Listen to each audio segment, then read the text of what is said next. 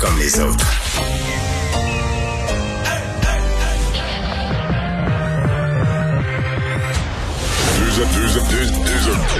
Deux animateurs cohérents, deux visions différentes. Une seule émission, pas comme les autres. Mario Dumont et Vincent Dessureau. Cube, Cube Radio. Bonjour tout le monde, bienvenue après une semaine de vacances. Je vous reviens dans une forme incroyable. Il fait beau. Oh! Ça, c'est le bonheur de me revoir. C'est Alex qui est là le lundi. Bonjour, Alex. Salut, Mario. Puis écoute, on te félicite quand même, hein, parce qu'hier, c'était une grosse soirée pour toi. Après avoir euh, dit maintes fois sur nos ondes que tu gagnais jamais rien, eh bien, c'est fait. Ben oui. gagné hier. hein, Là, on se demande, est-ce que c'est le début d'une séquence ou un accident? Mais écoute, mais j'ai pas quand même, je me suis retenu. Tu sais que je peux être cynique, mais je me suis retenu hier de faire la blague, là, qui était à, la fois une blague de gala artiste, d'élection, de, de, de, de dire, moi, j'ai un discours de victoire, je sais pas comment le faire. Ça m'est jamais arrivé, j'ai jamais fait un discours de victoire de rien. Mais bon. Et il était pas préparé parce que sincèrement, euh, après neuf nominations, euh, j'étais pas déçu, j'étais content d'être là, mais j'avais été comme habitué au fait que c'est d'autres qui gagnent, donc j'avais pas préparé vraiment de discours. Mais ça en est fallu peu pourtant pour que ta réaction ne devienne pas virale sur les réseaux sociaux. Mais hein. là, T'as Anaïs va me parler de ma face, là. face. Semble-t-il qu'Anaïs va nous parler tout à l'heure, dans une demi-heure, Anaïs va nous parler de ma face et du gala artiste dans son ensemble. Donc, tout de suite, on va rejoindre Paul Larocque, l'équipe de 100% Nouvelles.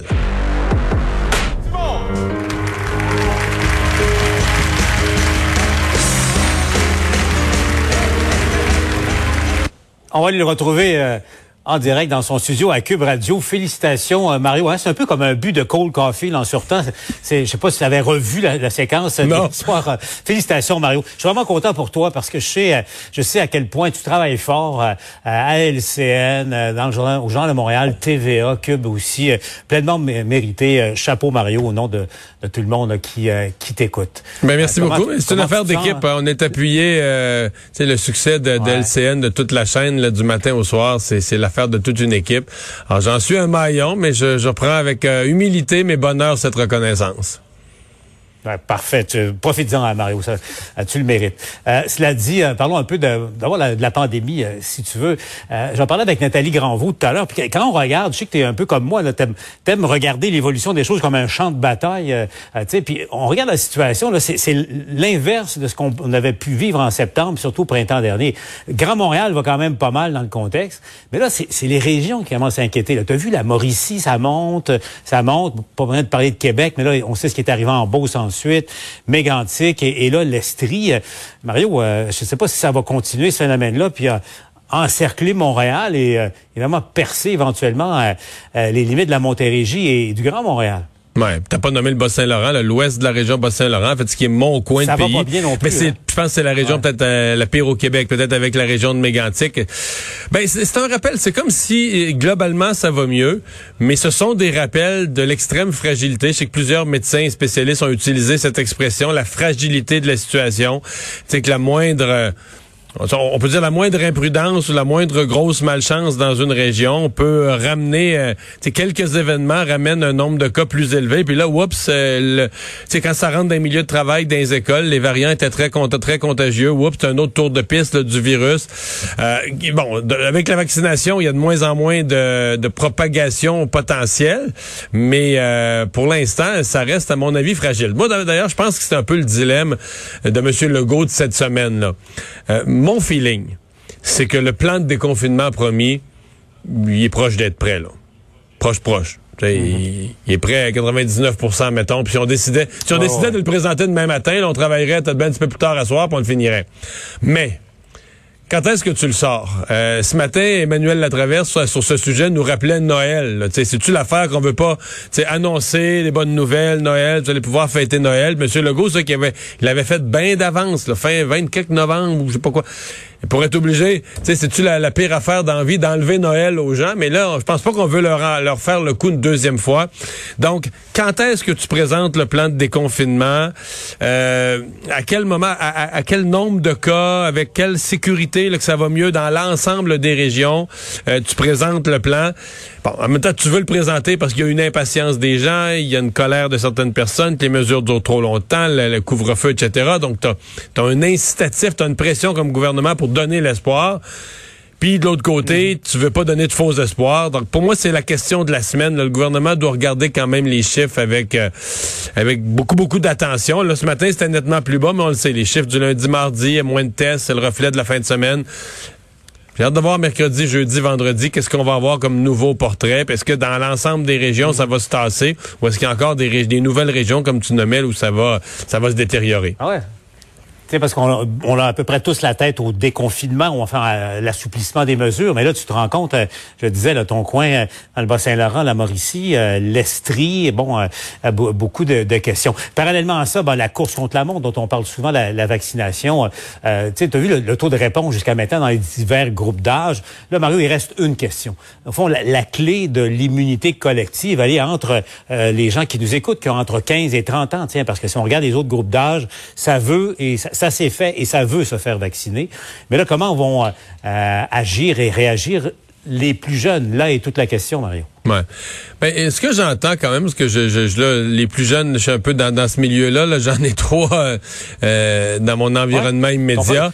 Et ben, le focus group, Mario. Ben, le focus group, est bon, pas juste, pas juste mes enfants, leurs amis, tout ça. C'est qu'en général, les gens veulent se faire vacciner. Mais quand même, ce qu'ils me disent, c'est que les influenceurs plusieurs influenceurs là qui sont soit parce que certains sont bien bien bien grano genre des mouvements tu sais anti euh, tout médicament et autres qui aiment pas le vaccin. D'autres parce qu'ils sont vraiment frustrés contre tous les toutes les mesures sanitaires parce que tu sais ils gagnaient leur vie à se faire poser en bikini là sur toutes les plages du monde. Puis là ils ont pas pu avoir ces revenus là, sont frustrés, ils haïssent le gouvernement, puis là, ils en sont venus à tu sais à se joindre au mouvement anti-vaccin, ils aiment plus le vaccin non plus. Euh, il, semble que beaucoup les jeunes le reçoivent sur les réseaux sociaux, euh, chez les influenceurs, beaucoup de messages contre la, ben, contre les mesures, contre la vaccination.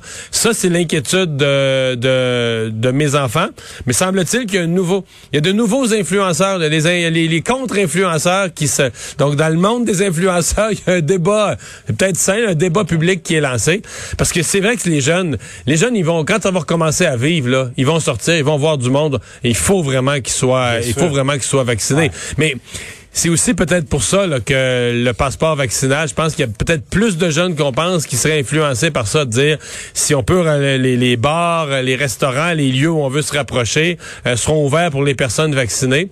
Peut-être qu'avec ça, on changerait le taux de vaccination des jeunes ou la, la, disons l'assiduité à aller se faire vacciner euh, gagnerait pas mal tout à coup. Parce en, même temps, on regarde dans les divers groupes d'âge, les plus âgés, bon, ça va de soi, mais en même temps, on est autour de 90 ah dans, dans tous les groupes, ça va bien. C'est vraiment quelque chose. Oui, oui. Ben, la vaccination, pour vrai, la vaccination présentement au Québec, quelqu'un qui chiale contre ça, il est chialeux. Là. Ça a vraiment pris. au début, il y a eu des ratés. On n'avait pas de vaccin d'Ottawa. Mais là, ça roule à fond de train. Euh, la semaine passée, on a eu des, journées de 100 000 vaccins. Il peut avoir des petits points ici et là. Une personne peut vivre une mauvaise expérience dans un lieu de vaccination. Mais tu sais, la campagne de vaccination, elle est sur les rails, ça opère. Cette semaine, là, tu sais, hier soir, on a su que les, les des 30 ans et plus pouvaient commencer à, s'inscrire. Mercredi, les 25 ans. Vendredi, les 18 ans. C'est, ça marche, là. Et puis, on doit le dire aussi, l'autre chose qui fonctionne, mais admirablement, c'est le site Internet de Clic Santé. Là. écoute, c'est, c'est d'une efficacité. D'abord, c'est simple et c'est ça fonctionne. il y a eu quelques ratés mais au, au départ, mais c'est, c'est, euh, euh, c'est, c'est efficace. Avant de se laisser, Mario, euh, euh, évidemment, au fil des années et de l'histoire du Parti québécois, on faisait euh, des gorges chaudes, des chicanes, des rivalités internes, tout ça. Pourtant, il y, a, quelque chose qui se passe dans Québec solidaire en ce moment qui est, euh, assez troublant.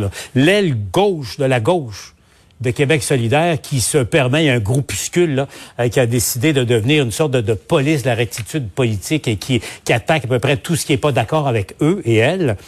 Euh, tellement qu'ils sont, ils ont dénoncé des journalistes, imagine-toi, on d'intimider des journalistes et puis tout ça. Alors, les élus de Québec solidaire euh, les ont dénoncés. là, il est question d'une motion de blâme euh, au Conseil national de solidaire en, fin de semaine prochaine. Est-ce que, Mario, est-ce qu'il y a, d'abord, il y a deux pas, deux mesures. Quand c'est les péquistes, on en parle, puis quand, parce que ça se passe à solidaire, on en parle moins. Mais deuxièmement, est-ce qu'on n'est pas près d'une bonne grosse chicane, sinon d'un schisme à Québec solidaire?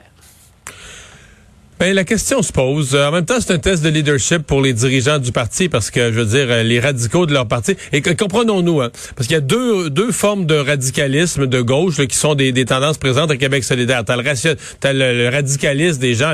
Il faut se souvenir que Québec solidaire, c'est la fusion dans laquelle il y avait le Parti communiste. Donc, des gens très, très, très à gauche du point de vue socio-économique. C'est pas ceux-là qui sont en cause dans ce coin, dans ce, dans ce cas-ci. Ce qui est vraiment en cause, là, c'est le radicalisme, on peut l'appeler woke ou le radicalisme de, euh, des gens qui voient du racisme partout, partout, partout, etc. Et là, euh, là, tu as un mouvement quand même qui est, qui est, qui est encouragé, qui chez les jeunes est très populaire, que c'est que c'est foyers à l'UCAM, etc. Alors, euh, c'est quelque chose de gros là, qui vient attaquer par en dessous Québec solidaire et les élus sont un peu coincés là-dedans. Mais c'est un test de leadership. Là. Tu diriges un parti, euh, un parti qui est devenu rapidement un parti national, qui a vécu un gros succès électoral la dernière fois. Alors, comment tu te montres un parti qui est, qui est responsable là-dedans? J'ai hâte de euh, j'ai hâte de voir comment Manon Massé, Gabriel Nadeau-Dubois, les autres élus euh, vont euh, vont faire face à la musique là-dedans. C'est tout un test. ah oui, c'est ça. Puis ça va répondre à l'autre question que posait Jean-François Lisée, qui mène réellement à, Québec solidaire? Mario, je te laisse retourner à, ton émission encore une fois. chapeau, mon ami, pleinement mérité ton, ton trophée. Merci. Au revoir.